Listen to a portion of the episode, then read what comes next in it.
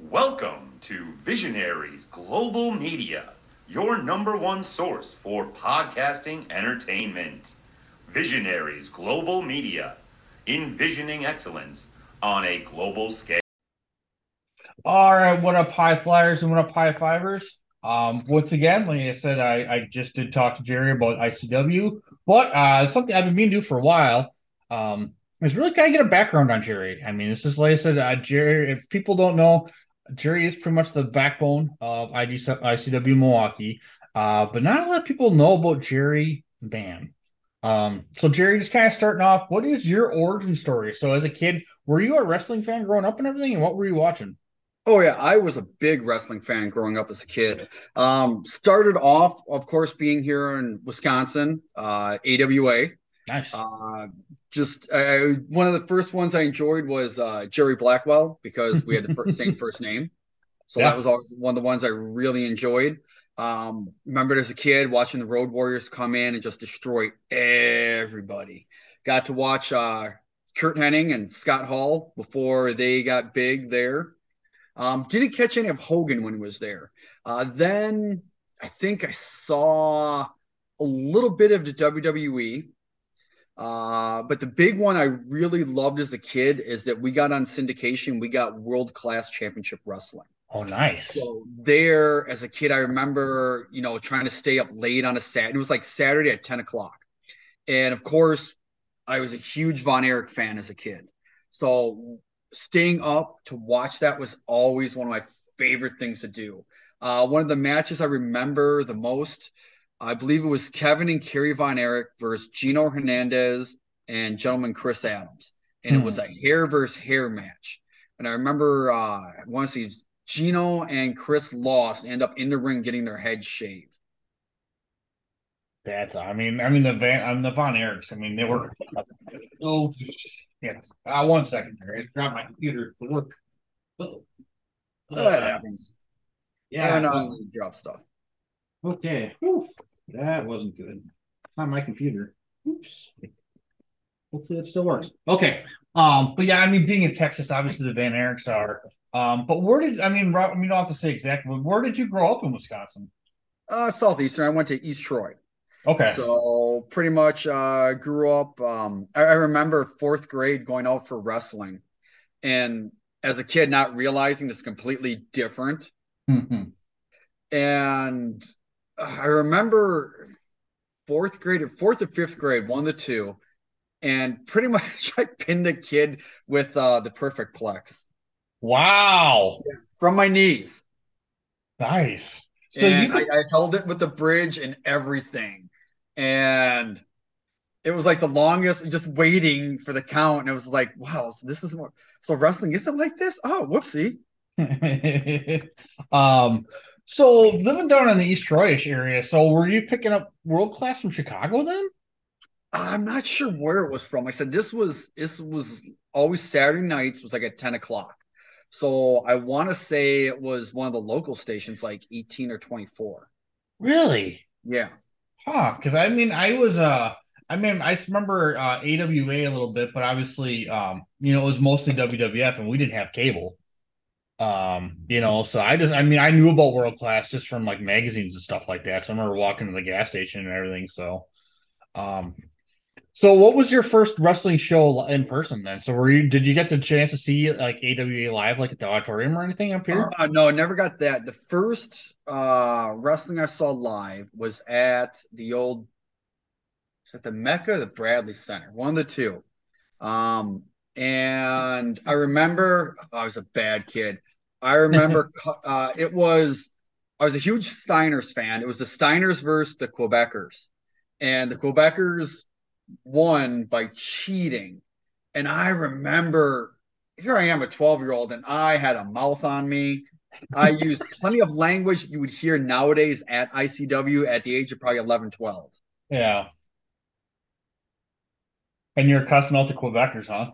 Oh God, yeah, oh yeah, because they cheated, and you know, I was young kid, I didn't know no better, so I was like, hey, you know, and and I was like I said, I was a huge Steiner fan, especially when they were in uh, uh NWA or WCW, and then Oh, they came man. to the WWF, and oh yeah, I was They were so good. Like I said, any any younger high fivers uh, that just know Big Papa Scott Pump Scott Steiner. Man, when those two were, I mean, younger. I mean, Scott. And you kind of forget. Obviously, Scott was a big dude. He was always pretty big. But man, I, you know, I mean, the first time we did it, Frankensteiner. I mean, I was just like, you ain't never seen no shit like that before. No, I mean, he, he, he invented it. Yeah, People um, understand it wasn't a lucha move. He invented it. yeah. It was it was banana. Like, and the guy was he was a thick dude, but Yeah, Um, he was big back then. back to the AWA, like I said, that's definitely something I need to dig into more. I knew of the AWA a little bit as a kid, uh, but I said we were mostly WWF kids. But um, man, yeah, Scott Hall. I mean, seeing Big Scott Hall, Yep. you know, before he w- it was anything. Um, obviously he just passed away, so rest in peace. But you see Big Scott Hall. I mean, I did not realize that Big Scott Hall and Razor Ramon were technically the same person Oh for yeah, years. I mean, years. I mean, credit to him. I mean, he's just a big dude. Uh, looks like Magnum. He looks like Magnum TI with you know. Oh, yeah. Um, not Magnum TA, PA the Magnum PA. Uh, not Magnum TA the wrestler, but he also looked like him too. That big ass mustache, big hairy chest. Um, oh yeah. and then he shows up in WWF as, as a Cuban, um, all greased out. And I had no idea. Uh, they were the same guy till like early 2000s. Um, you know, and Curt Hennig, it was just like, I mean, the names that have gone through there, obviously Hulk Hogan, Iron Sheik, you know, Bob Backlund. I mean, obviously the, the Gagne brothers. It's uh, Rick know. Martel, Stan Hansen. yeah, Rick Martel was huge Oh yeah. So Major baby face. Um, yeah, and like I said, it, people always wonder if uh, you know, Iron Sheik had taken up for that money to break uh, Hulk Hogan's leg, how the world would have changed. But you know, so yeah, and Hogan was a huge heel up there too. Oh yeah. Um, I mean, oh, he was a heel in WWF before he, he left and came back. So I believe it was uh, Sterling Golden was his name or something like that. something like that, yeah. Um, but man, yeah, just that I mean, obviously, and that's, I mean, the ripples of AWA ripple through everything we do. Um, you know, so it's good to see. So, um, so Jerry, and then after that, so you got your first live show in and everything. So, you know, as you are the curator, I will just say of I, many of ICW Milwaukee's more creative matches. How did you get into like? Did you um? How did you get into deathmatch wrestling? Did you see like? Sorry, back yeah. in the day, uh, when eBay first came out and tape trading started, uh, I started looking at ECW stuff and then says, "Hey, you may like this, you might like this." Um, and then I saw Atsushi Onita, and I was like, "Wow!" And then FMW, then Hayabusa, and then the Headhunters, and it was just it was just a rabbit hole of one thing after another, after another, after another, and just the even before that, I remember, and the older generation will probably have seen some of these, but the sheep herders, which who became the bushwhackers, they were in some violent, bloody matches, and uh, them with Rip Rogers against oh, I can't think of their name, Fantastics, I think Wow. they had they had old school barbed wire cage matches and it wasn't like your metal cage it was like lumber and barbed wire and it was it was as a kid i was like oh my god and i wanted to see more and you know back then you're very limited options of what you're going to see Right. Almost all exclusively from Japan, mostly. I mean, you'd have some stuff here, but so started watching some of that and then you know i was in the marines at the time so i watched you know some tv and kind of went away from it. And then i heard of like czw and saw some of their stuff. I'm like oh okay whatever. And then just kind of lost it for years. Uh started with uh i got into uh, wrestling down at anarchy pro wrestling with santana starch down in berwyn illinois. Okay. and uh, started there as a ref. Horrible. Uh, you Hmm. can see one of my first matches actually on YouTube. Uh, if you look up Battle of the Bruisers, uh, it was Matt Winchester, the Beer City Bruiser, against the Midwest Bruiser Max Holiday. It was, I think, the second match I ever refed. Oh, I was horrible. Oh, I'm in all the yeah, it was not good. Um, ref there for a while, and then after about a year, um, uh, Frankie DeFalco uh, with the Thumper's Stand and Brew City Wrestling was looking for a ref, and I came up there with, him. Um, started doing some formal training at the Thumper's Stand. Uh, learned a lot of stuff there. I mean, I was doing a ton of stuff wrong, and thanks to Frank and Matt, uh, really was able to hone in the craft on it. Uh, then started with uh, uh, BCW. I was BCW regular for quite a while. Uh, and then at that point, dysfunction with ICW, he needed another ref. And he asked me. And then I came in and it was like, started remembering some of the stuff, like barbed wire and the kendo sticks and all the other good stuff. And then it just, it kind of became natural for me. And then it just kind of steamrolled with, you know, instead of me just refing it to me thinking of weapons, thinking of matches, trying to find all the little things to help. Um, ended up designing the ICW deathmatch title uh, for the Insane Eight. Uh, nice. Designed that. Uh, it was a birthday present for Dysfunction. And then looking at things like, okay, what else can we build? What can we do here? Is that at that point, it was trying to take ICW to the next level. Is that Dysfunction had this gem there and it had, it could just it could have been so much more and it just needed to grow. And he wanted to grow it and i was all for helping him you know he'd light the fire i'd throw the gasoline on it. Burn it to the ground. Lapika was great.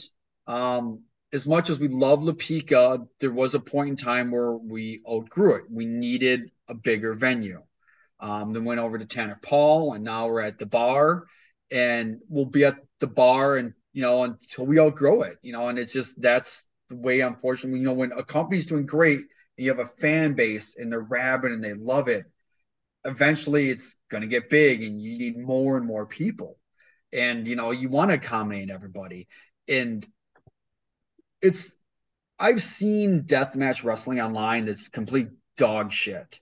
Um, I ain't gonna, you know, drop any uh, federations names, but there's stuff that's like the way they're doing it's like it's a gore fest. It's like there's no art to it. There's no mm-hmm. moves. It's just like cut the guy, cut the guy, bleed, break this. There, there's no storytelling in it. Um, and if anybody wants to argue with me with that, is that you can look at this past Insane Eight with the finals being Orin Veidt and Eric Dillinger. There's a story told all the way through to the finals. And there's plenty of i mean there, there's some great moves there. I mean the way it flows um yeah there's there's light tubes there's barbed wire there's all sorts of stuff but it's not just one guy hitting another guy with something. There's a story being told. Yeah and that's um that's funny because actually, my my other podcast, somebody asked me about dead deathmatch wrestling, and the funny thing is, is I'm not a quote unquote deathmatch guy, which is ironic because my favorite promotion is a quote unquote deathmatch um, promotion. But as I've watched, you know, ICW grow, I've watched these wrestlers grow, and like you said, I mean, I'm there every month, so it's there's long term storytelling. You know, I, I, say this all the time through violence. Yeah. Um, it's, you know. Yeah, and so I'm sorry. Yeah. Uh, There's so yeah. many different ways the matches go. It's not everything's just going to be a complete gore fest, but some people they think that's all it is. I'm like, no, there's plenty of stuff being told. There's plenty of action. There's art form going on with it, and you can go to ICW, and I always equate ICW as ECW. Is that you can see a lucha match, you can see a technical match, you can see a strong style match, you can see a death match. You can see a little bit of everything at every show so it's not like you're going to be bored with, well, this is all they have. Like, no, there's a little bit of everything. It's like, what, pick your poison. What are you into? What do you want to see?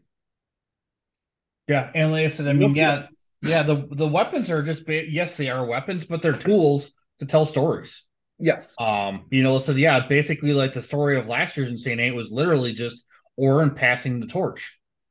Um, and I mean, fucking Dillinger. I mean, that motherfucker had to go through Mickey Knuckles, which how anyone could walk after that goddamn match. Um, and then yeah, he had to fight. Yeah, and he had to fight Akira, which was uh, what I thought was the odds-on favorite uh, to win it. And then obviously Orin, who is, I mean, obviously the the ICW icon, um, the Godfather. I mean, the guy that really, along with ICW, helped grow you know the brand. Um, Well, then he is Mr. Insane Eight. I mean, every if you look, if you go to any of the ICW shows, you go on FITE TV and uh, order any of the past ones, his matches are always bangers. Um, he, you look at whether it was two years ago, opening round match, uh, actually three years ago, uh, opening round match, him and Alex Colon, and they set the pace for the entire night. And the finals of that match, or the finals of that night, was Orin Veidt against, um, oh god, I'm just going stupid, Matt Tremont yeah, in a no rope barbed wire death match. Um, and then you go to uh, last year's or the, per, the year before. Um, you have uh, was an opening round match, Orin Veidt versus uh, John John Wayne Murdoch. Murdoch. And we had cars being involved using, uh, you know, going through the windshield of cars, the sunroof of cars, hoods. I mean, he puts it on. And then you go to uh, the next year, him and in the finals, him and uh, Neil Diamond Cutter. Yeah, And boom, right there is another, you know, another banger. And you just have one after another after another. It's just that he don't give up on it. He, just keeps them going. yeah. I mean, Orin is definitely the great matches every time. Yeah, I mean, uh, Orin is is the heart and soul. And listen, and I listen. I came into ICW. standard Oh, and precedent. Yeah, a hundred percent. Um, yeah, listen, and I started. He was he was just he just won the Insane Eight 2018. You know, my my second show was you know um the December show 2018. But I mean, Orin really hit his stride there from. I mean, because he was champ for God a year and a half. You know, almost so. two years. Um, yeah, I mean, I mean, he carried that company. Um, one of my favorite moments, and shout out to Chad and Diesel. This is one of our um favorite ICW shows ever. And uh, you'll probably remember this, but it was uh the no ring, no problem show at Lapika. Yes, I remember that show quite well. There was maybe, and this is no disrespect, there was maybe 20, it was a Thursday night in September. There was maybe 20 people there, but god damn did every 21 every 20 of those people have a fucking blast. And everybody put on that's when I became a big fan of Ricky Noreen. Uh because Orin and Ricky um yes. Yeah, yeah, because Ricky fingered my beer and then he stole it from me later on. Uh, I was cracked up about that, but yeah, those guys were. lit- But there was literally twenty people there, but that was just so much fun. That Um, was that's when I learned that counting on um, hardwood floors hurts. When you come up that first time when I counted one, yeah, that was like, oh, this hurts. I don't Oh. like this. This does not make me happy. No, that yeah, that's hilarious. So, uh, and listen, and I'm just go back to it. so basically, you know, the thumper stem was where you kind of really cut your teeth as a referee. Um, it's kind of funny because actually the first time I remember, I've seen you before, uh, but it was my wife's first BCW show, and I remember there's these people in the crowd, and there's like five people, and they all had these big "Shut Up Jerry" t-shirts on. Um, and Stacy Shadows came out with one for like. And my, that's when my like that's when my wife fell in love. It's like, why did they tell me Jerry to shut up? He seems like such a nice guy. So I'm bummed she's not here for this, but uh wife's definitely a big Jerry fan. So um that was my first first memory of you. Um and then obviously going from ICW and everything. But um, you know, so I'm gonna ask the, the tacky question. Um All right. and like I said, you know, and when and like keep in mind, obviously there's been so many, but what's your favorite well, I mean, obviously your favorite match, but the mo- the match when someone asks you that, it comes to mind first. Maybe it's not your favorite, um, you know, maybe it's not, or it's the most memorable, but it's the first one that comes to mind when someone asks something like that. Um, I mean, there's always ones that will take over. Uh, right now, probably one of like last year's favorite match would have been um the, the Insane Eight finals with uh Dillinger and uh Orin. Or That that would have been like every year I'll have it'll be a year where like okay this wrestler will be like th- th- their matches like everyone I rep is just a banger. And it just cha- like last year was Dillinger. Like every match I had of his was a banger after banger after banger. Um I know year before that uh oh was I want to say year before that I want to say it was Vic Capri Every one of his matches was a banger after banger after banger. The year before that, I believe, was Joey Avalon. Every match, it was just like it was like each year is just someone that just whenever I ref their matches, they're just insane matches time after time again. Yeah, that that's awesome. So um I don't know how much you want to pull back the proverbial curtain or anything, but I'm assuming um uh before each match, obviously, I'm assuming there's a lot of communication between you and the wrestlers, obviously. Yeah. Uh, obviously you're in the back, you're making sure everyone's understood of what's going on and you know, it, it's you're putting it's a show, so it's a safety. You want to make sure everything is good. If you got to relate to the wrestlers, like, hey, look out, this is loose, that's loose. Um, you know, they are performers. You know, you never know. Uh, you try to fix the ring as it goes. If something pops off, like a turnbuckle or a board pops up, um, sometimes you can be in the middle of the match and a board pops up, and you know you, you're letting them know, hey, you know this board, watch out, it's you know it's up. You know, last thing you want is someone to get slammed on a board that's up on a you know on an edge and you know someone blow, literally blow a disc. You know the, the, you, nobody wants to end their career on something haphazard. So you, you do what you can to make sure that everyone is safe as, yeah, as much as possible. Obviously, you're dealing with flying glass and, and broken tables and the, the whole kit and caboodle. Um, but a quick sidetrack question. So, speaking of the Insane Eight, uh, there is a weapon in there that is starting to become pretty famous. Uh, the barbed wire trampoline. Who yes. the fuck is that? Did you make that? No, no, that's not me thing. That's uh Josh Dahl. And I figured. Yes, he comes down, same thing. He had the scaffolding this year. Uh he goes big, likes to go big with it. Uh so we love him and it's always great with him and his crew. Uh, but no big stuff like that. I don't have the room anymore. I built a let's see, I built a coffin before that was used until we destroyed it and uh, it got lit on fire. Um, that that's kind of a funny story. Is that so? I built a coffin, and I mean this is you know two by fours with I want to say like a half inch plywood. Um, I was down at uh, Anarchy at the time, and they had old ring mat. So I was like, you know, it's like a two inch mat. So I took it, cut, you know, cut the lengths on it, you know, for it. Got this nice purple velvet, like fabric, spray glued it to it, put it, I mean, it was super comfy, super soft. You put the lid on it, everything was good. The problem was there was no airflow in that thing. So it got super hot. Oh, like any, and, and there's a couple wrestlers that were in it. Um, Sean Priest, uh, Onyx Andretti, Dysfunction that when that when the when the when the lid is shut, oh, it gets warm in there real quickly because you're hot, you're sweaty, so your body's heated up, and that it's just radiating it back to you. So that, that was one of the things I built. It was really fun, but yeah, um, if you got put in it, you were not happy about it. I can tell you that. Um, and one thing to to your credit, to the performers' credit, to the dysfunctions credit, and everybody, obviously being at LaPica, you're in there. I mean, you're in there asses to elbows with everybody. I mean, I explain that place. I'm sitting front row, and I can literally put my feet on the ring. Oh yeah. Um, how?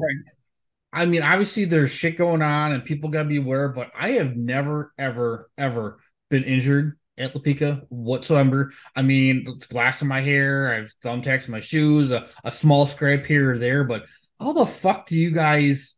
do that. I mean, obviously you want to keep your fans safe, but we're yes. right there. And how the fuck you guys do it? Um, I, I don't know. Uh, I know there's an art to it. Everybody but... tells them where they can and can't do stuff. Not everybody listens. There, there are some wrestlers that do do the. It's better to ask for forgiveness than permission, which is not always good. Yeah. Um, but it it's incredible. Um, you know, it's there. I remember there was one plate glass issue uh, at Tanner Paul. I remember someone got cut there, and I know someone did take a light bulb in, in the neck one year at the Insane Eight. But uh, I mean, it's it's incredible how you guys do that. Like, I mean, um, I know I was talking to Dis after the whole plate glass thing, and he kind of explained where said person fucked up. I'm not gonna throw him under. Um, but it's incredible how you guys can figure out, you know, where shit's gonna obviously shit's gonna happen you know. Well, but uh, it's also knowing, all right, what move they're gonna, you know, at what match it's gonna be done, uh, what wrestlers are using what. Um, there's, you're not gonna give plate glass to some newbie, uh, some new deathmatch wrestler. Um, there's an art to it and how you have to use it because it's not just, hey, I'm gonna break this. It's okay. Well, where's the glass gonna go? Who, you know, what it's not just like, oh, hey, the glass is going to stay right here. No, that's not how it works. yeah, So you have to know, okay, what move am I going to do? How's this glass going to break? Where's it going to go? Because the last thing you want is to do, you know, it, it's, you know, the glass is in a corner, it's up, and the guy slams, gets thrown into it, a Death Valley driver, hip toss, whatnot, and that momentum shooting that glass out into the crowd. So that's what you really need to be careful of because that's when people get cuts when it starts getting sent out in the crowd. Mhm. Uh, light tubes, that's a big thing, is how they're swung. Um, you have to be careful. You know, those ends that go bouncing off, they will cut someone, whether it's the face, the leg. I mean, you have to be careful. Yeah, it's um and listen, I do want to shout out your refing partner. Uh speaking of plate glass and and the bar, uh Mr. Joe Coley uh took a big face full of glass last last show. Um he was basically in that corner to take all the glass. So um I, I mean I've definitely seen all of you guys, you know, take shots for so the fans don't get hurt. So thank you, Jerry. Um but yeah, shout out to Joel. I mean he took a, a face full of plate glass um Yeah, last month so you know so i mean that was it was funny i was sitting there with josh and we're kind of we saw joe sitting in the corner he wasn't moving i'm like he's there just literally to shield because there was a uh, there i don't want how do i put this delicately but there were some fans that probably would not have been excited to be showered with glass as as other fans. Like i said if i get hit with glass i'm not going to care but yeah. So shout out to you guys and joe for taking care of everybody. Uh, but i just didn't want to get it out there that you guys yes um, this is dangerous. Yes, there is a thrill to it, but yeah, I've literally, I mean, yes, okay, a little cut. Oh my god, ooh, but literally, it's it's nothing. I Well, mean, most of it is, I mean, your hardcore fans are going to be in the front row. So your your average person that's going to be in that front row is, you know, they kind I'm of expect it. They almost look forward to it in a way. right. Yeah, unless you expect a wrestler in your lap, I mean, you know, shit like that's gonna happen. That will happen. Um, you know, so but yeah, listen, kudos to you guys. Um, but speaking of weapons, uh, what is your favorite? A, a double question. So basically, what's your um, what weapon comes to mind that's favorite that you created, and what weapon did um that a fan brought in that you're like, what we need to get this person some psychiatric psychiatric, psychiatric on. help besides Let me- Josh. I have one. Let me go grab it. um, Thank you. Right back. Entertain the fans. But yeah, like I said, kudos to these guys. Like I said, yes, it's it's dangerous. Uh, yes, you know things do go flying, but you're if if you're at one of these shows, you know, be mindful. Be mindful of your surroundings. You know, shit's gonna happen. Listen, shout out to Brendan. You know, he asked about deathmatch wrestling, and you know, Lapika, it's a whole nother animal. I mean, you're right fucking there. It is. I'm not kidding. You when you literally put your feet on the ring, uh, you are Jesus fucking Christ. Yes. Um, So- One of the first death matches. Now, now you can see it on camera. The fans can't. What I have here is a paddle. Okay, and someone put two inch staples all the way through it, both sides. So one of the first death matches I had, um, I was in the ring. Match was over. I want to say it was dysfunction and uh, Mo Foley yeah, and Pit Stain ran in. This is back in the Pika days. So match is done. This is on the mat, wasn't used. So I'm getting ready to kind of like check on uh, dysfunction. And I don't remember if it was Mo or Pit Stain, but pushed me and was like, get out of the way. And I took a step back and I stepped on it. oh, Now, yes, uh, this is right in front of Bucky. Uh, anybody that goes to ICW probably knows Bucky. You can't miss him. He's like eight feet tall. Yeah. Legit. Yeah. Um, I stepped on this and I tried to no sell it and I picked my foot up and this came up with it. So this was in my foot. So this was, I want to say either the literally the first or second death match I ever refed at ICW. So it's like, welcome to ICW, everybody. Wow, and that and that takes some fucking time. Oh yeah. I mean, someone just shot staple after staple. They went literally went one side and then they went the other way. I mean, it's literally both sided.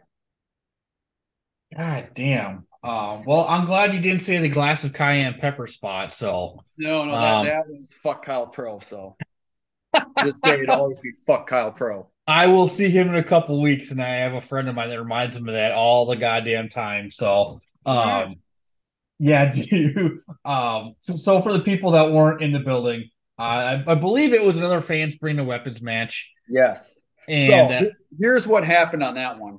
Um, now, when fans bring the weapons, they get, bring some creative stuff. Not everything can be used. Not everything is safe. Um, when we use glass, we use a certain type of glass that's going to break. Um, the reason we use the light tubes, it's a thinner glass that when it breaks, it turns to small pieces. You get little cuts, not big cuts. Um, plates of glass is safety glass. So when it breaks, it breaks. It doesn't break into big shards. It breaks into little pieces. Once again, mm. little cuts, not big cuts.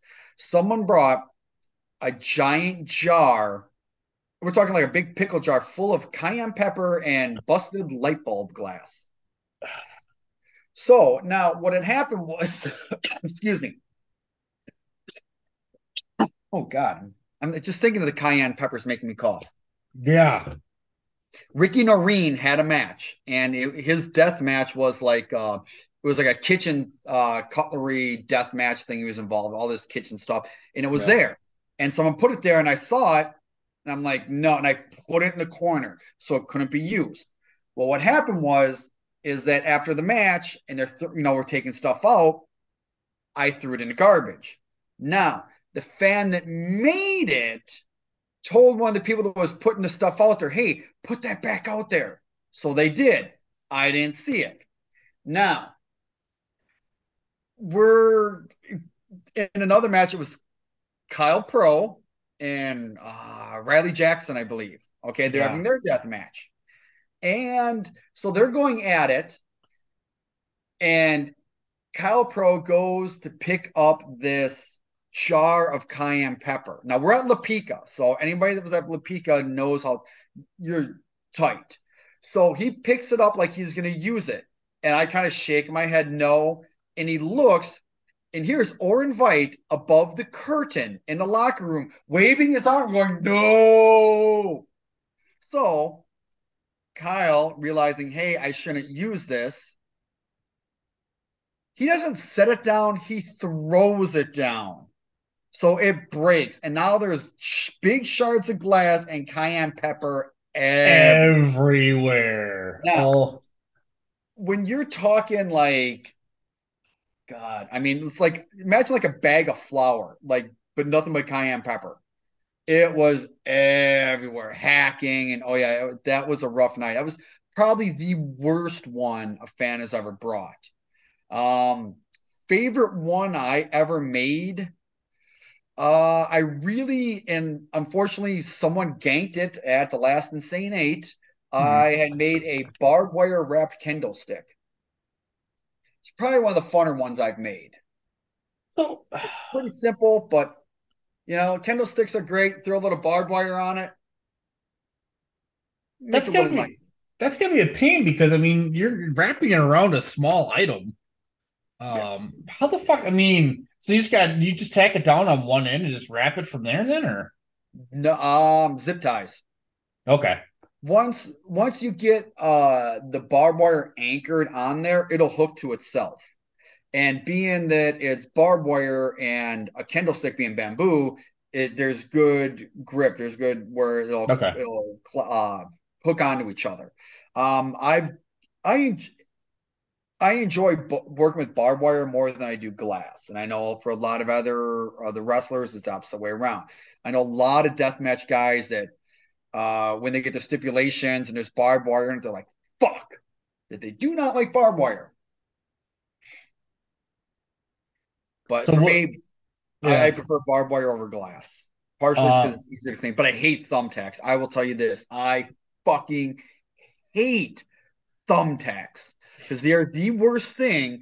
And it's like, oh, they're thumbtacks. It's great. Yes. But they here's the problem. Once they're in the ring and they're out, they don't stay in one spot. They go everywhere. and I wear um, wrestling shoes. Mhm. Um, I like the grip. I like how like it helps me slide. There's nothing to it. So if you step on a thumbtack, it literally goes through. You don't feel it until you put pressure on it. Every time you put pressure on that shoe with the thumbtack in it, you get stabbed by it. It's like, so it's really irritating.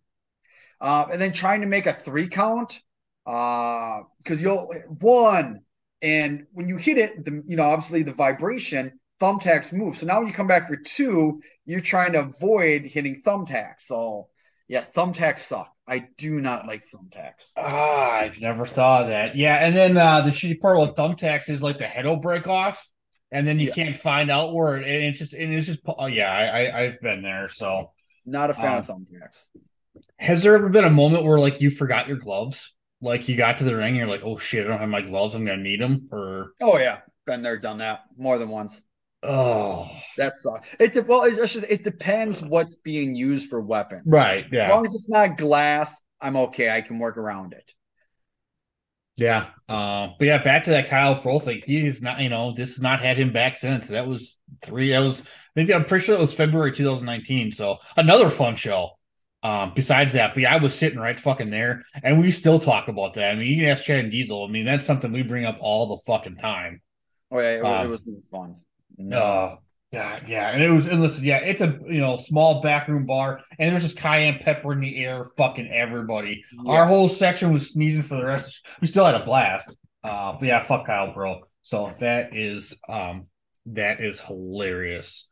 Yeah, that was probably one of the ones I, I did not like. Um, but yeah, uh, there there's certain things like deathmatch stuff that uh, I'll I'll make. Other things I won't. Um, bird spikes. Uh, that's pretty much almost a guaranteed no. If you bring anything with bird spikes in, it's probably not going to be used. It'll probably get dumped. Um, scissors, depending what they are. Uh, certain things with scissors will be used. If you uh, put them on a board. It's probably not going to be used after the whole uh, Jimmy Lloyd thing when he got the scissor into his shoulder.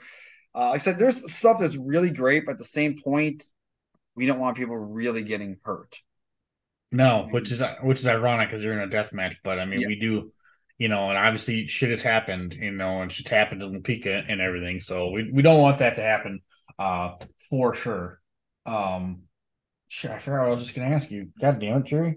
So Yeah. Um, yeah. So uh, the cayenne pepper spot. Um, yeah.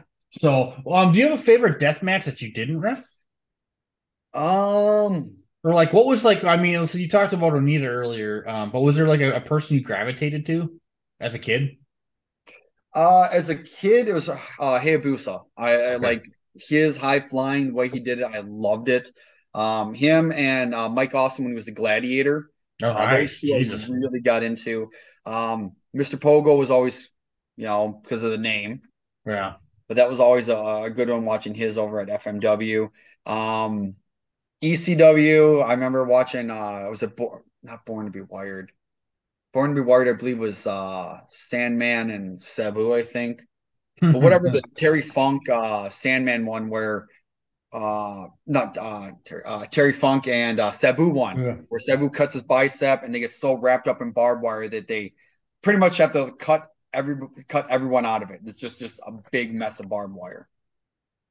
Oh yeah, that was a mess. But uh okay, now I remember I was gonna ask you earlier. Um is there uh is there an item out there, unless I have a feeling I, I might know the answer to this, but uh you wouldn't think hurts, but hurts like a motherfucker, and vice versa, is there something you would think hurts that doesn't? Um, Um, I don't know about what I, I can't really say too much of what hurts, what doesn't hurt, because I'm obviously the ref. Um, so I really don't get hit with a lot of things. Uh, staple gun. Uh, people think that that one surprisingly, um, a lot of wrestlers have never been stapled. Uh, are really surprised when they how it feels. It it doesn't. It's a little pinch. yeah. So, but you know, staple guns are fun. But goddamn, the fucking staple and the and the fucking tongue match. Oh, Yeah, that hurts a little. oh god. Oh, that yeah. I'm, I'm a pretty tough son of a bitch, but that one, that and the skewers in the cheek. I know that was a GCW thing, but Yes. oh, God damn, that wasn't Cole Red. Was it Cole Radrick? Uh, It might have been because he kept it in for a while. Was like taking pictures with it, and everyone's like, "Oh yeah, yeah." Um, yeah, but besides ICW, um, what other companies do you work death matches for? I know you've helped obviously GCW, and I've ran into you at GCW shows before. um, I've done death matches at uh, uh, can't think of there. Chicago Style Wrestling, I think it is. I think it's CSW. I did a death match there with uh, Vic Capri and uh, Brubaker. Nice. Vic Brubaker, that was a good one. That was um, that was a rough one. That was I had to pull. Well, I had to. I shouldn't say pull. I had to work uh, barbed wire out of Vic Capri's bicep and his back. Um, I've done uh, death matches for POW. Um, there had uh, Vic Capri, Vic Capri, and uh, Tyler Sullivan had a couple down there actually. Um, a lot of times, just depends when someone need, wants someone that's you know can get in there. It's not really that knows what they're doing,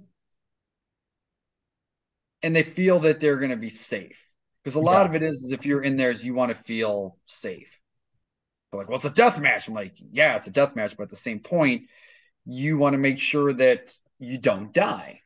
Yeah. Um, like I said, a lot of it is, is, is it's knowing, you know, um, for one, uh, Insane Eight. there- If if you see there's a spot in Insane Eight in the finals, I leave the ring. Uh, what happened was is Eric Mhm. Dillinger had a nice cut on him that he didn't see was on his back, kind of by his elbow. So there's supposed to be duct tape and towels by the ring, but there wasn't. So I had to run in the back, get the duct tape, go back out there, tape up Dillinger, uh, so the match could continue. Because I mean, some of those guys when they get cut, they don't see it and they don't feel with all the adrenaline going.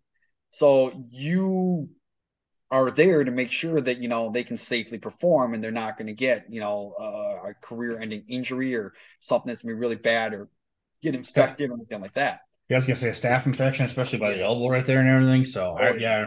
I remember that that clearly. So, um, have you ever had an injury that you didn't realize you had until the adrenaline wore off? Just wrestling, yeah. lot lot of little cuts here and there. Um, you'll look down like, oh, whose blood is this? Shit, that's I mean, mine. It, it's it's I've had plenty of times after show, and it's usually like um probably the worst one I had. I didn't have uh, the it was I was doing a death match and I didn't have my knee pads. I just had the knee sleeves. They're thin. And I knelt down on a shard of glass and it went into my knee. And that that hurt. That was one of those ones that did not make me didn't make me happy, I'll say that. oh yeah, that's uh that that's not good. So No, Wow. that that that sucked. Yeah, so kind of so get many ways. yeah. Um, but obviously, you know, the the up and comer, the the new star is obviously Mr. Eric Dillinger, you know, you know, for ICW. But uh do you see any new uh deathmatch guys coming up on the horizon um at all that you've seen recently? There's a bunch. Now the thing is, I don't know is like the different regions for deathmatch guys that are coming and going. Um, you know, obviously there's some guys that are nationwide, and there's other ones that are regional. So trying to find out what stars are going to be the, you know, the up and coming, you know, who's established. Uh, obviously, uh, Dillinger is wonders uh, what he does. Um, I oh, God, there's a couple of people at uh, GCW and I can't remember names. Uh, I can't. He was from. oh, I see. He was from Georgia. I can't remember the guy's name. He was also Oh. a Marine. Um, Um, shit, yeah, I'll probably think of it afterwards. So yeah. um, but yeah, I, I, I enjoyed. I got to uh, ref uh, Big Fucking Joe twice. Was that was pretty cool. Nice. Um, that was one of the ones that you know. There's certain people. There's there's certain deathmatch wrestlers that it's like, oh, it'd be fun to ref their match. Um, not as much as like, oh, I, I have to do it. Like, oh, this is a cool little thing. I got to do this or I got to do that. Um, but uh, I want to do Big Fucking Joe. I got to do his twice, which was really cool. Um, I've done Nick Gage. Uh, I never, I didn't get a chance to do RSP. I, uh, the it was a Nick, Nick Gage NGI four, I think it was, where RSP attacks him at the end. Yeah. Uh, after the thing, then spray paints the uh, RSP on the belt. Um, that was a hot feud. I would have loved to have done that, been involved in that.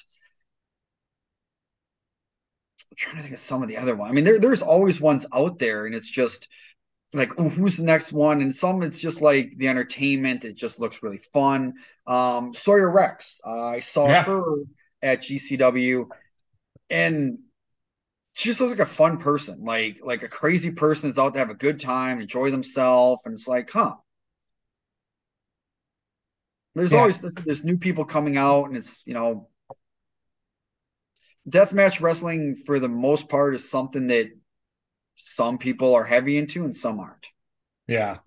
Um, and, and, it's crazy. It seems like the crazier the deathmatch person, the nicer of a human being they are. Oh yeah. Um, prime example, Shlak. Um, you oh. look at Shlak, you're like, this guy's a fucking psychopath. But um, yeah, I helped him. I mean, I was in the bathroom. I'm just gonna sound weird, but you're in Topeka, you get nowhere else to go. I mean, I was helping him pick glass I was back and everything, but he could not have been fucking nicer. You know, oh, I had a beer and he sat with me for a good 10, 15 minutes. And uh, yeah, you look at the guy, you're like, this guy's a fucking psychopath.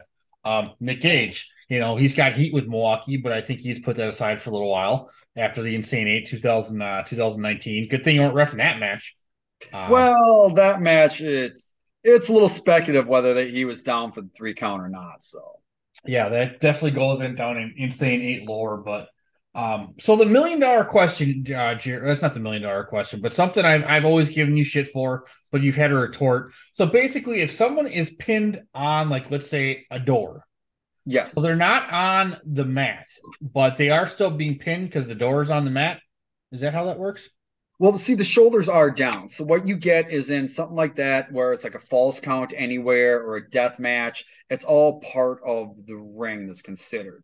Okay. So if they're down, the shoulders are down. You know, hey, if, it's a crooked door and it's less less space you have to get up, if the shoulders are down, you're not moving. I got to count you. Okay. And a lot of it is also up to the referee's discretion. Okay. Um, you know, it's I mean, hey, if you land on the door the right way and you're one because you're on the door and the shoulders up, like, hey, I can't count it. And I've had I've had wrestlers count count the pin. His shoulders aren't down. Don't tell me what to do. Oh yeah, I can't. Shoulders aren't down. I can't count a three. Yeah, that's yell uh... at me when I can't count to three, and then when I do my job, I get yelled at. There's there's no winning. No, I mean you're in a you're definitely in a lose lose situation, Jerry. So no matter what you do, so um, I always like giving you shit for telling you it's two when you counted two. So I'm like, it was two, Jerry. You're like, that's what I counted, asshole. I'm like, oh, wait, yeah, that's right. Well, see, uh, everyone always yells at me. That was three. If it was, now to all the fans out there, this, if it was three, my hand would have hit the mat a third time. now, when it only hits twice, that means it's a two. Yeah, I mean, you, you have to understand your, your audience. Obviously, some of these people don't, you know, can't count that high. So, you know, it, it happens. So, uh, but yeah, Jerry, you are always a lot of fun uh, to heckle. Um, it's always a great time. So, uh, for sure. Um, but has there ever been like obviously we talked about um, you know, the cayenne pepper or anything. Is there like ever been a weapon that said you were able to talk Dis into using or vice versa? Like he's like, uh Jerry, we're using this, and you're like, no, and he's able to talk him. Does that ever happen? Or you guys talk pretty good? I mean, trust each other's instincts, I'm, I'm assuming. Um, I'm I'm not a fan of skewers, but but Kurt Dysfunction loves skewers, and I've done the skewer board. I, I don't know. I just for whatever reason skewers when they put them in the board and someone gets slammed on them, I always oh. I wince every time. I don't, but you know, it's like oh, it does them all the time. But uh, I know toothpicks are outlawed. Those are a no. Um, anytime that you had the late um, Marcus Crane and John Wayne Murdoch say "fuck," we are that we are not using toothpicks again. You know they're uh, messed up. This would have been wow. at uh, GCW down in Chicago. Um, and actually, I didn't realize I ref this match because I watched it and I'm like, I'm refing it. Um, but John Wayne Murdoch DDT's uh, Marcus Crane on uh, a board or something of uh, uh, on something that has toothpicks in it. And then in the back, I don't know who the other wrestler was, but they were pulling pieces of toothpicks out of John Wayne Murdoch's arm, and I'm over with a multi tool pulling busted toothpicks out of Marcus Crane's head. So they both said they would. So yeah, toothpicks, no. And I'm sure there's deathmatch guys. Oh, I that's not a problem. I would do it. They don't, no, go ahead. You know, it's your career. It's your life. You want to go do that? Go right ahead. Pencils with the lead? Nope. Won't fuck with those. Oh no. Oh yeah. There's a lot of things. Listen, there's things out there. If you bring in, and I love fans bring the weapons because there's stuff like, oh yeah, work. And some people are like, you know, they they go a little too crazy with it, and it's like, mm, we can use this, but we have to take this off. We can't use this. That's just a little too much. Yeah. Um, I'm not. I I don't like. I. I gusset plates always freak me out just because I'm someone that's I've worked with construction stuff and um mending plates, whatever you want to call it. I mean, yeah. they are sharp and they I remember there was one where um uh what was um Akira put it up to uh uh Neil Diamond Cutter's head and kicked it. And it was a gusher. And I was like, damn, I'm like, yeah, I'm not a fan of gusset plates, but I know some of the other wrestlers like it. You know, hey, if that's what they want to do, by all means, but not a cup of tea for me. Yeah, that goddamn honey badger when he takes those goddamn fucking body slams on the back of a fucking chair. Oh, oh I. He's very flexible. We'll say that. I mean, yeah, we'll we'll definitely say that for sure. So spines are um, not supposed to bend that way. No, no, not at all. So, um, and so obviously I'm assuming dysfunction's been a big mentor, but I mean, and obviously, you know, uh Matt Winchester, uh DeFalco and everything. Uh, but who've really been like some of your mentors or people like you've come up with? So that kind of crowd, so I'm like you kind of start with the thumpers from like 17, 16, something like that. Uh was it 2023? Probably about 17, I think. Okay. Um, so you're coming up with like Aesop and Sierra yes. Uh, Perch will be uh, there a little bit later, but uh, Six Shadows. Here, here's a funny story for you. So when I was at ICW, um, I think this was the second or third show I ref or not ICW uh, Anarchy Pro down in uh, down in Berwyn. One of the like the second, it was like the third or fourth show I ref down there. Um, there was a five way, and three of the uh, wrestlers, three out of the five, and this was a women's match, was uh, Melanie Cruz, Stacy Shadows, and Sierra. And at the time, and it was funny because I was friends with uh, Santana Starks, and he didn't know this, but uh, uh, Sierra was 16 at the time. So, because I remember, you know, you get people you friend different wrestlers and stuff, and all of a sudden, like you know, on Facebook it pops up birthdays, and it's like Sierra's having her 17th birthday, and I'm like, holy shit! yeah, and I know Starks wasn't happy about that one. He was a little uh, upset. Yeah, yeah. I mean, I mean, do your due diligence there. So, um, yeah. So, I mean, we've you've talked about CSW. Uh, you've referred GCW, POW, ICW, um, BCW. Um, anybody fourth miss? Uh, oh, fourth wall. Mondo, yeah. Mondo Lucha, FTW, MEPW. Um, uh, I, I went down to Zawa for one.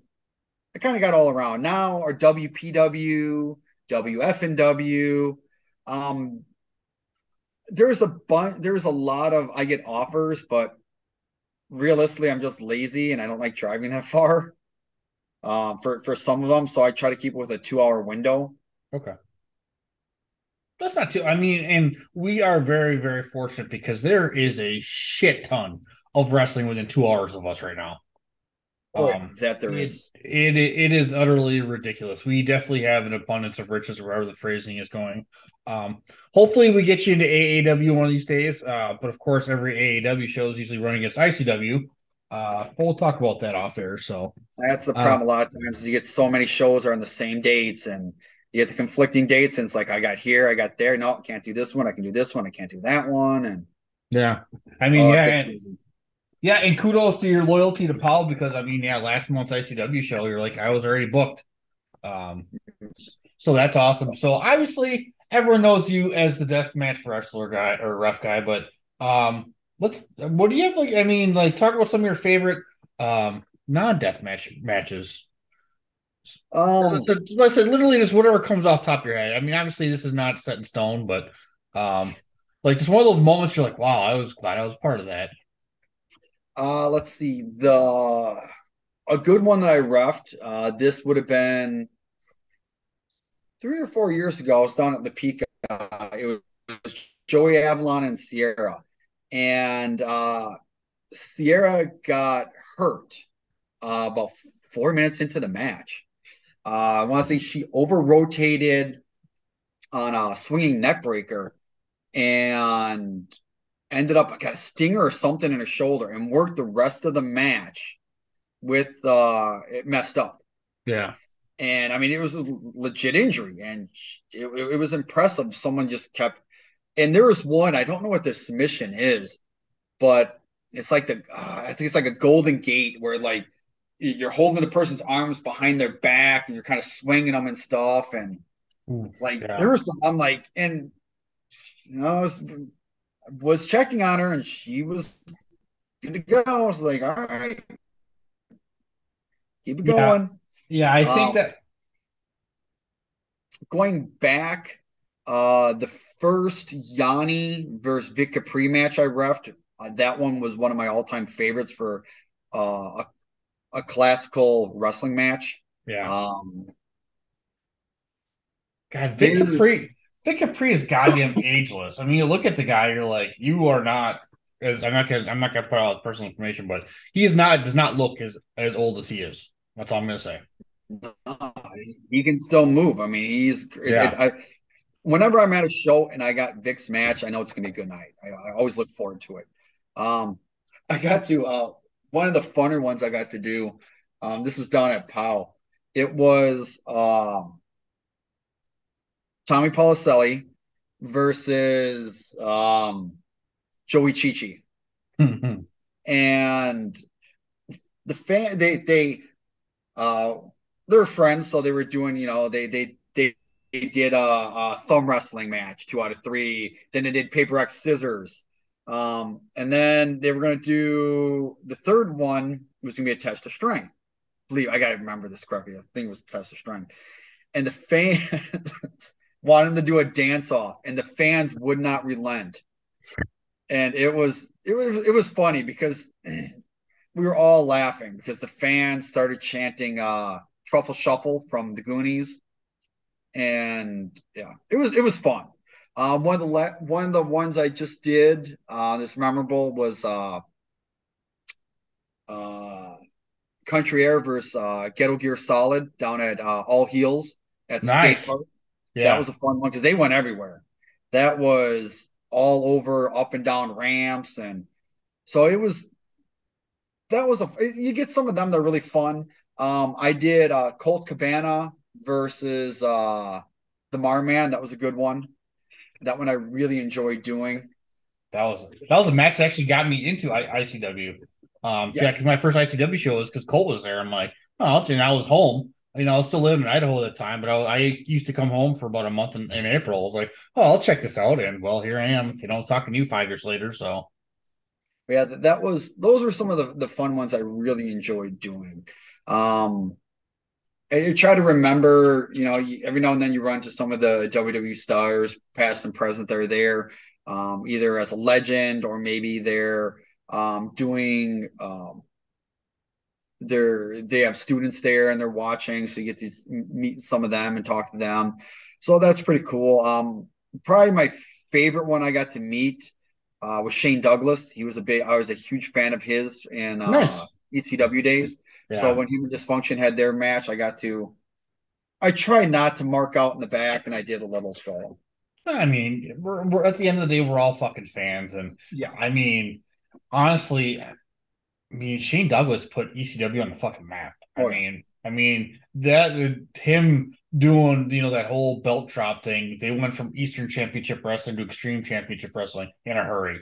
oh yeah, Um, and he does not really get the credit he deserves for that. Um, so I'm glad you got to meet him. But uh, so speaking, yeah, kind of actually kind of goes into one of my last kind of quote unquote questions here. But uh, deathmatch wise, and or I don't want to say regular wrestling because deathmatch wrestling is regular wrestling uh, for people like you and I. Uh, but who is there a de- uh, deathmatch person you'd like to uh, that you haven't refed it that you'd like to, and uh, who is like a, a deathmatch person that you didn't get a chance to because you know they never came to the United States or whatever. Um. Uh, I don't know if there's really someone I really wanted to. I mean, back in the day, you know, like I said, I, would I was a huge Hayabusa fan and Gladiator, uh, Mike Awesome when he was that when he was there, so that would have been awesome to go if I was in Japan for that. Um, I would have loved, and it's kind of one of the, the things that if I ever got to do, I, I probably would do. Um, I would love to ref XPW uh, okay. out in California. It was just I, I really enjoyed uh, a lot of their matches back in the day, and uh, currently, you know, watching them on FITE TV. Uh, I enjoy some of the the product they put out there for their deathmatch wrestling, the way they handle it, the way they do it. Um, I, I, will say I did watch their big deathmatch tournament. It could have went a little quicker. I think it was seven hours. Oh, yeah, that was, a, that was a long one. Um, I tapped out. Um, Dysfunction and I were both watching it, and I think the final went on at like three in the morning, and it started at seven at night. Uh, Silas was out there, Silas Young, and he was the I want to say he was the opener match. Yeah, and uh, he's talking about he was tired. I mean, it was it was like I want to say it was like seven hours, and the last match was I remember correctly, a no rope barbed wire match, and it took him like 45 minutes to set up. And it was like, damn, that's a long time to set up. That's a long fucking day. Oh yeah, beyond a long day. God damn. Well, I mean, I mean, because the Insane Eight, I mean, yeah, that's what usually noon to six. But I mean, obviously, you got the pre-show, yeah, um, and everything with that too. So, um, man, yeah, it was like you know, it was my first memories of death deathmatch. Obviously, were uh, were man or uh, Cactus Jack and Terry Funk. Um, not really seeing the matches, but seeing the pictures in the magazines.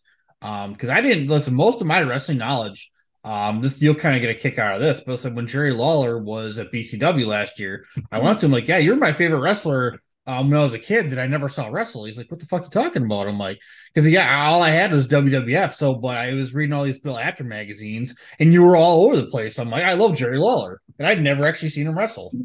Um, you know, so yeah, kind of like just hearing the, the Cactus Jack and, and, Terry Funk stories back in the day. So, um, you know, it, it's really in art form, and listen, you know, and it's it's the unsung here. Obviously, the people in the ring taking the bumps, you know, do the majority of the work. But I mean, it's it's people like you in the back with with the brains putting it all together. So I just want to kind of take a chance to actually highlight everything you do, um, Jerry. So thank you for all you do. It. I, I I love trying to be a first on something. You know, with ICW uh trading cards, I think we were one of the. I think we were the first on that. Um, ICW uh with our uh the root beer with the wrestlers on it with that um, just different things we try to do to you know be different to be a first to be a pioneer in it is that there's tons of people that do the same thing and they'll copy um, our belts you know for small indie fed uh, we have all all the belts are completely custom. Um, they are not you know we didn't go buy a belt and slap some stickers on it um, there were sticker belts in the past uh, yeah. And that's a funny little story there is that so this would have been three years ago um, for Dysfunction's birthday.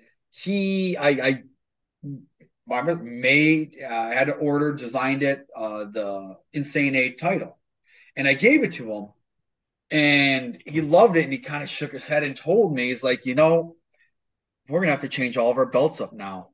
Is that I can't have these belts that we have and have this one. So at that point, we went through and we went uh, went and designed every one of the uh, ICD top IC ICW belts after Dysfunction's favorite belts that he they, his favorites. So okay.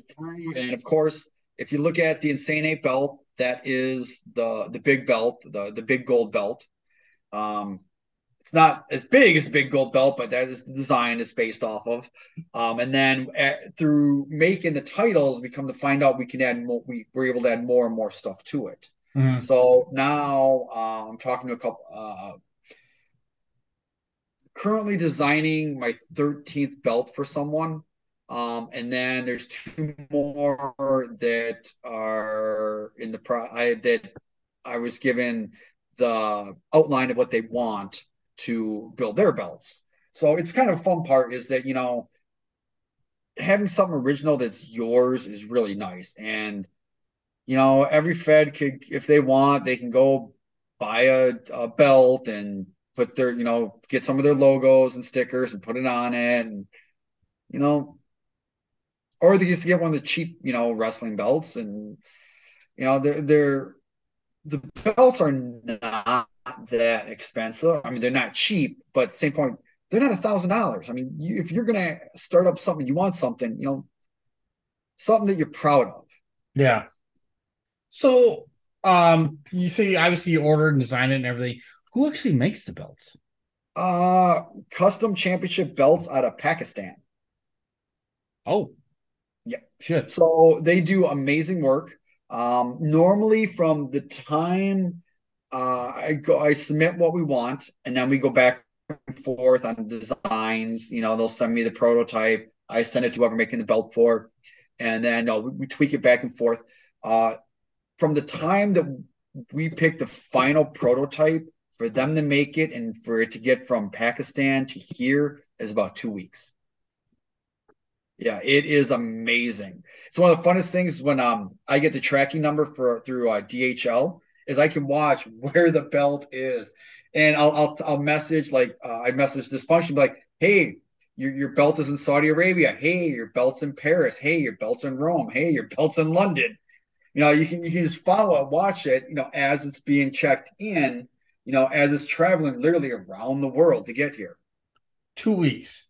Two weeks is the time that takes them to make it and have it here. Like I said they do amazing work. Um, Wow. yeah, and they will um, whatever belt you want to use as your basis design, they will take, use, and they will customize everything.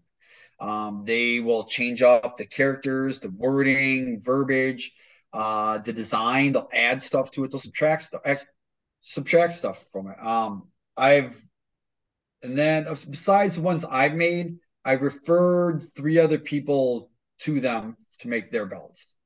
So I mean, the, the guy does amazing work. So I mean, I there's no way I would tell anyone to go anywhere else.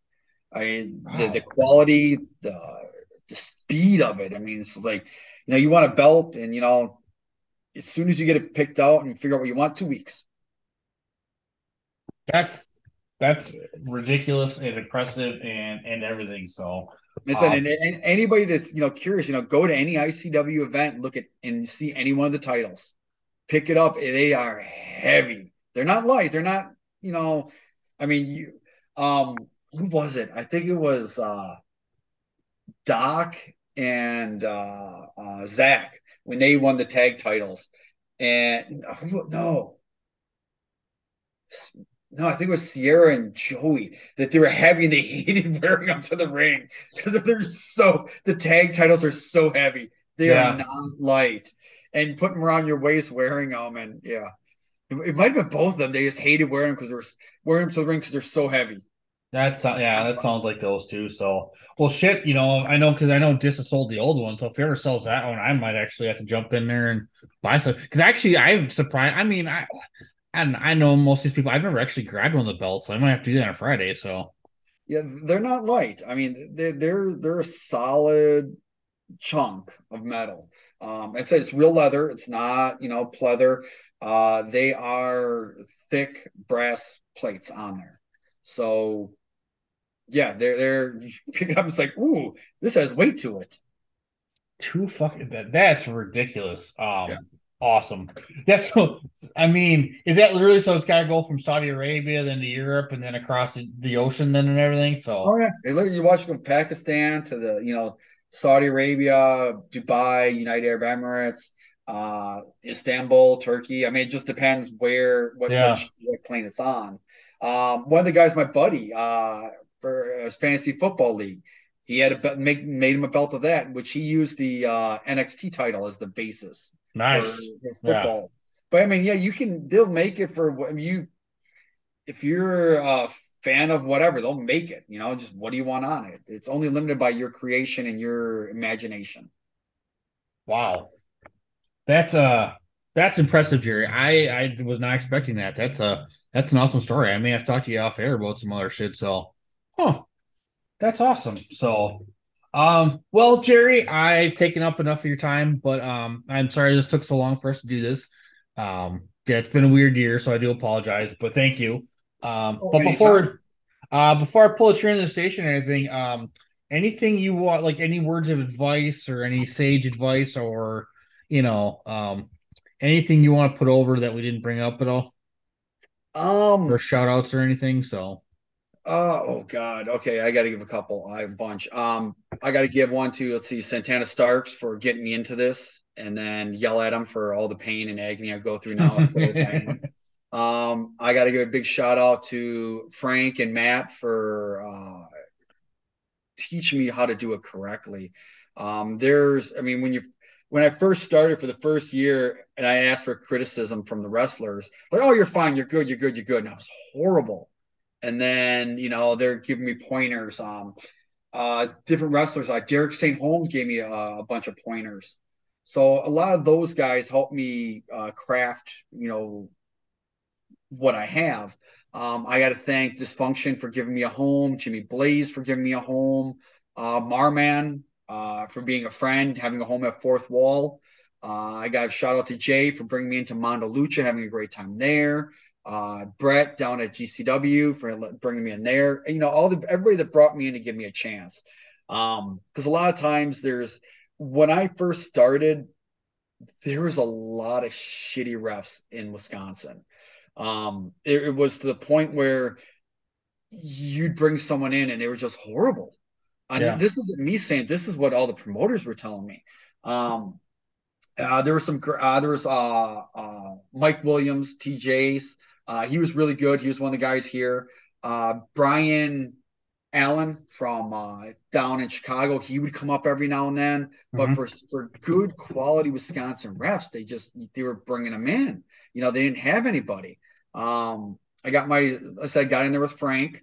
Um, then after me, he brought in uh, uh, Perch was a product of Thumper's Den. Uh, he went through there, so you know now he's literally going worldwide.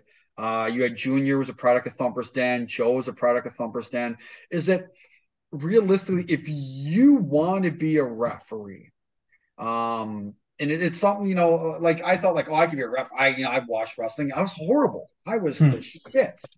Um, you know, if you really want to get into it, and for me, I thought about being a wrestler. I can't take a bump to save my life. I can, I would concuss myself the first match I was in. So that for me, it was like, no, no, we're not going to be a wrestler. Uh, but you know, if you want to be a ref, you know, check out Thumper's Den. You know, come to a show, talk to a couple of the refs, see what it's like. You know, th- there's a there's a there's more to it than what you can imagine. There's yeah. a lot of stuff that once you learn the inner workings of a match and how it's done, you know, if if you're if BCW and you got an earpiece in and you're getting commands from the back, uh, if there's a hard cam, how to work that, um, how to deal with fans, how to deal with wrestlers. I mean, there's all sorts of stuff that you have to know. And if you're not doing that, well, you, you suck. And there's a, I said, I'm not going to drop names, but there's refs I've seen. It's just like, you're horrible. You know, ones that it's like, why are you even in there? And some of them, it's like it's their own ego. They, they, oh, I don't need to be trained. No, you, you, realistically, if you want to be a good ref, you need to be trained. You need to go to a school. You need to, even if maybe you're with a, a federation that doesn't have a school around you can go to. You need to be there before the shows. You need to get with the veterans. You need to like not just the ref veterans, but the wrestling veterans and find out like, hey, you know, how can we be better? What am I doing wrong? Is you have to look at it. And at the same point, you have to be able to accept constructive criticism. Because there's times when you're gonna mess some mess something up in a match, and the wrestlers are gonna be pissed at you afterwards. yeah. You know, there's there, there's times when hey, you know, you got to eat shit. That you fucked up, you got to eat shit, yeah. and you got to smile and you got to like it, and it's not fun. Yeah, I mean, at. I mean, at the end of the day, the ref's the quarterback in the fucking match, and that was something I didn't realize. Obviously, as a kid, you don't realize how important the referee is.